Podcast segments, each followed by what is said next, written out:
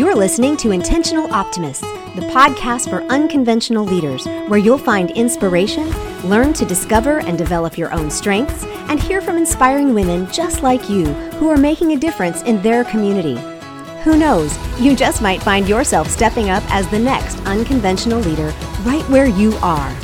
I'm your host, Andrea Johnson, the original Intentional Optimist. Hey, you, welcome to episode 89. Have you ever been in the middle of a conversation and they say something that reminds you of something so important that you just immediately start making notes so you don't forget to go back to it and then possibly share it in your podcast? Okay, well, maybe not that last part, but you know what I mean. That happened to me in my conversation with Sylvia Worsham, who I interviewed in last week's episode, number 88. You see, she and I are both Maxwell Leadership Certified coaches, and we share a love for John Maxwell's book, The 15 Invaluable Laws of Personal Growth. Now, if you've not yet read it, I highly recommend it as a fabulous personal growth starting place. And I'm going to put that link in the show notes, of course. Now, it turns out that we share an affinity for law number four, the law of reflection. Learning to pause allows growth to catch up with you. In essence, if you never slow down enough to look around at where you are or how far you've come, you don't have the information that you need to move forward effectively. As it turns out, this is a natural practice for me. I had no idea that what I was doing was the first half of a fantastic growth tool. Until the last few years, however, I was mostly only reflecting without actually using the information to change and grow. However, now you've probably heard me talk plenty about reflection, recalibration, and evaluated experience. You know, we all have lulls after growth or achievement, and using that time to look back at what you've learned allows all of it to kind of sink in really good and become assimilated and then inform your next stage of development. The best way to move forward is to reflect, evaluate, and recalibrate. You see, I've developed my own system that I call the Rhythms of Reflection. It's one of the tools that I created to help those in my group coaching community launch from the beach. It provides a great variety of options for how you can do this and lends light structure to how we grow, evaluate, and plan more growth. In essence, Rhythms of Reflection is about understanding what is, what you want, what's possible, and devising a plan to get there a plan that ebbs and flows with the rhythms of your life and work. My goal here today is to help you figure out how you can begin this journey. I'm going to give you some tools and ideas on where to start and how to move forward. What's important to understand, though, is that we all need, and I would argue actually have, rhythms by which we live. We've created our communities and societies around these rhythms, everything from education to finances and whatever falls in between. Even my beagle, Shasta, has daily rhythms of following the sun around the house. She naps in each sunny spot as long as possible before finally completely retiring to the couch. She maximizes every ray of sun that comes in every single window. Now, the key for you is to identify your own rhythms and then set them up as a flexible structure that will give you the ability to move forward with productivity, efficiency, and most importantly, joy. So, first, let's look at what I mean by rhythms. By definition, rhythm is a strong, regular, repeated pattern of movement or sound. You'll notice it doesn't say consistent or measured. For my purposes, I'm referring to rhythms based in nature rhythms that might seem constant, but there's always a flexibility in them that gives us structure without rigidity. They're regular, repeated, but not completely and utterly consistent like a metronome. You see, when a rhythm is constant, repetitive, like a drumbeat, it feels insistent and communicates urgency. It's pressing or oppressive. Ultimately, it feels fake, manufactured, a little bit like a drum track generated by a computer rather than by a real live human drummer. But when a rhythm has flex, we might call it syncopation in musical terms, switching up those strong and weak beats, you know, going with the two and the four rather than the one and the three, or even displacing beats like a it gives a sense of style and even fun. In music, this is usually the kind that invites you to stand up and move, you know, even if just a little bit. My son always gets embarrassed when I do that, but music makes me move, especially one with a really good rhythm. Now, the best example of rhythm in nature that I see that is constant, repetitive, yet not consistent is the ocean. The waves are never not hitting the shore. There is never stillness. But the waves can be strong or they can be soft. But they're always coming one right after the other. Each has a swell and an ebb. That's how you create a wave, after all. And sometimes they're really intense, like in a storm. Other times, they're calm. But it's always surging and retreating. Always. It never stops. Of course, this isn't the only example. You could look at our solar system, look at every morning and evening, the moon cycles, every new month or each new year. And then there are interpersonal rhythms like collective breathing or chanting, drumming, martial arts, or singing and dancing. You'll notice most of these are creative expressions. Figuring out your own rhythm takes time. I started out, as most people do, with a prescribed rhythm, meaning I took someone else's process and began using it. Each time I did that, I found things that worked for me and things that didn't. I've added pieces in and within a week yanked them right back out because they were either too much or added no value. Other pieces took me years to finally add in, and I wish I had done it sooner. So, here are my thoughts on the three main pieces that you need when figuring out your own system or rhythms.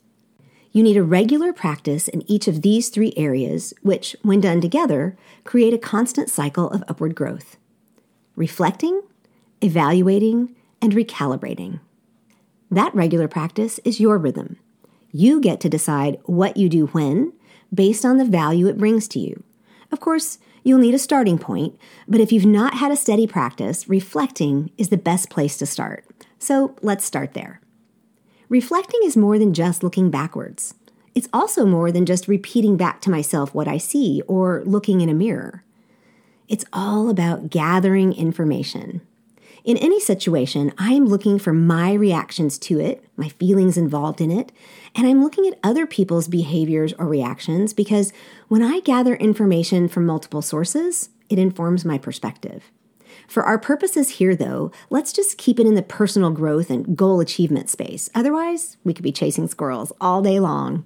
So, in that scenario, gathering information looks a whole lot like curiosity, whether or not I met my goal. I just want to be curious about all the W's the who, what, when, where, why, and eventually how. I want to see what worked and what didn't. Was this activity pleasurable? Did it bring me joy? Why did I even attempt it? Do I remember? understanding experience, and putting it into practice. I use several tools in this process. I'm a journaler. I personally journal every single day. It took me a while to get there, but now I have years of documentation that I can access, and it helps me get things out of my head. I also use a life wheel. This is a simple pie chart of the main areas of my life, and I fill it out every so often to see what areas might be lacking and why, all based on my own satisfaction. Do I need to do anything about it, or is it normal based on what's going on right now? The next step in the process is evaluating.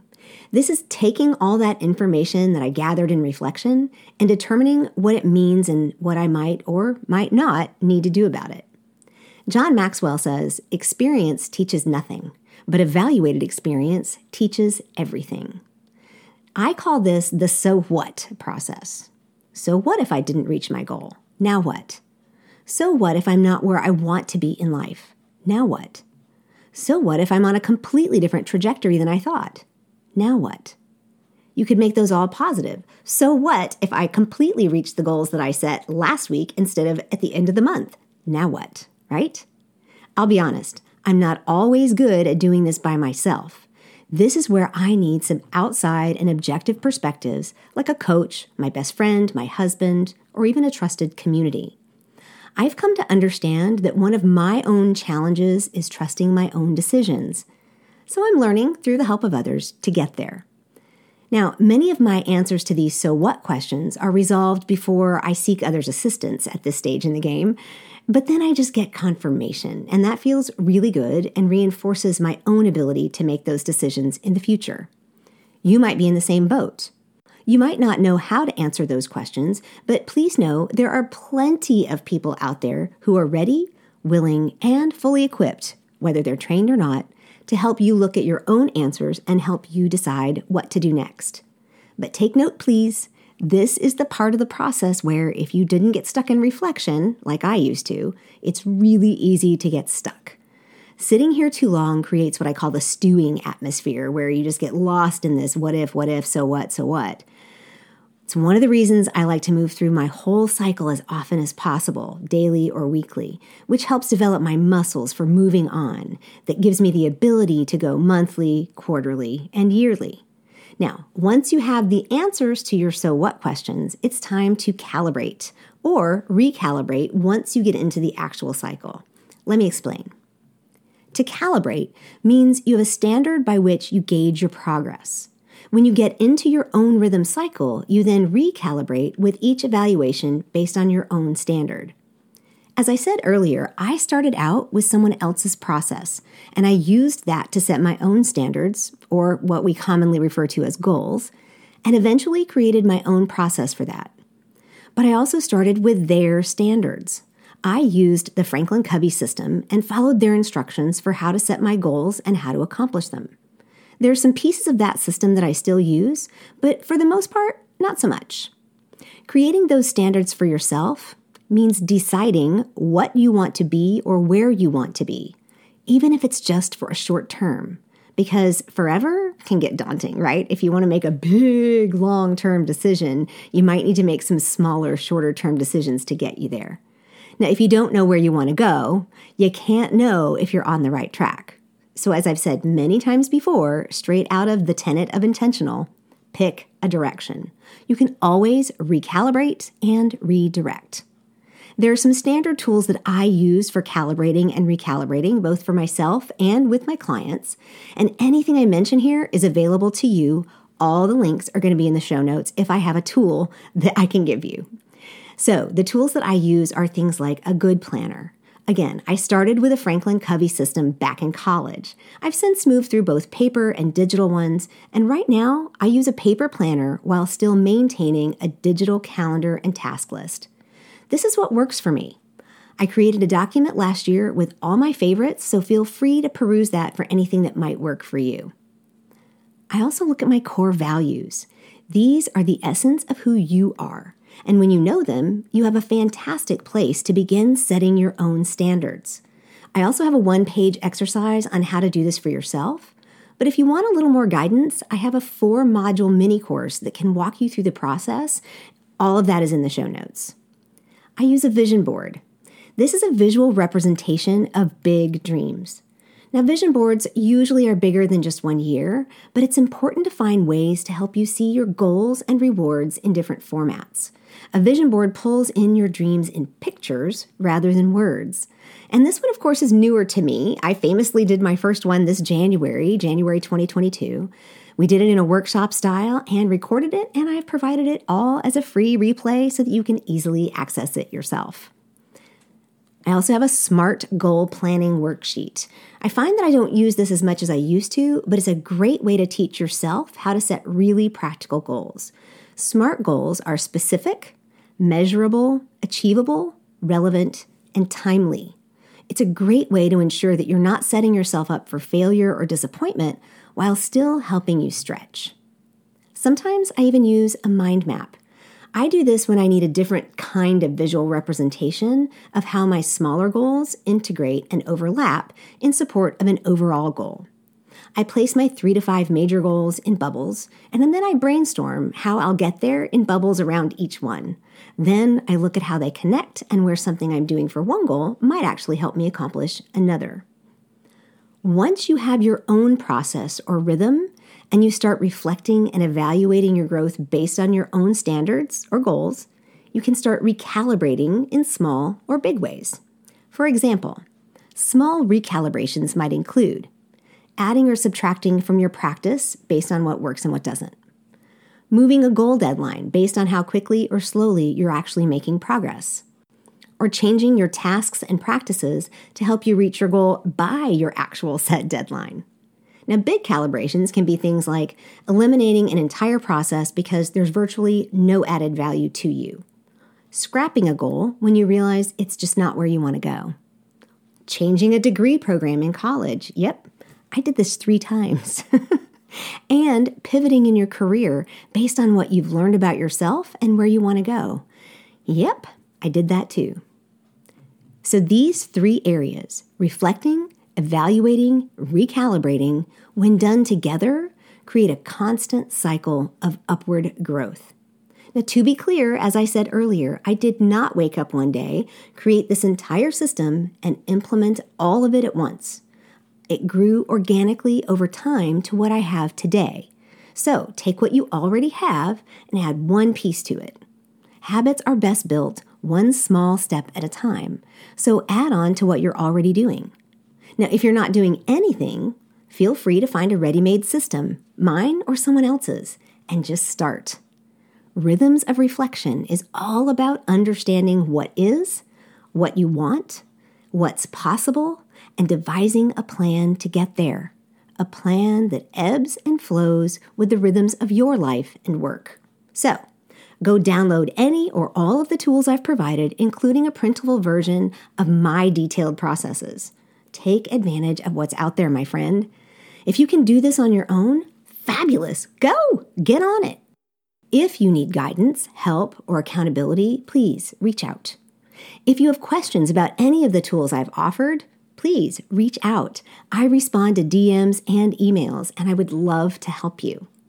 Or book a 30 minute consultation, and we will, together, figure out your next best step to empower you to take control of your future. Whether it's in a one on one coaching setting or in Launch from the Beach, a group coaching community built around the structure of rhythms of reflection with other women to encourage you and cheer you on in your own journey. All my contact information is in the show notes. Let's go. Let's do this. Until next time. Hey, thanks for spending your precious time with us today. If you love this podcast and find it to be uplifting and helpful, follow us or subscribe, then please take a moment and leave a review and one of those amazing five star ratings. You can also snap a screenshot right where you listen, share it to social media, and tag me. This helps others find us and will have an even bigger impact. If you're curious what it would be like to work more closely with me, or to step up as an unconventional leader yourself, schedule a free discovery session and we'll chat. But maybe you're an entrepreneur looking for a support team. I'd like to personally invite you into my collaborative community, Launch from the Beach. It could be just what you're looking for. All of my contact information and all the links are included in the show notes. And don't forget, you can always connect with other intentional optimists in our Facebook community. You can follow my Facebook or Instagram page, or even connect with me on LinkedIn. Additionally, I invite you to subscribe to my newsletter, Optimistic Living. It's good stuff delivered straight to your inbox on a not so strict schedule, but always from the heart. Remember, unconventional leaders lead at every level, in any area, using their unique gifts. And you, my friend, are a leader. You are the future of leadership and the role models for future generations. Until next time.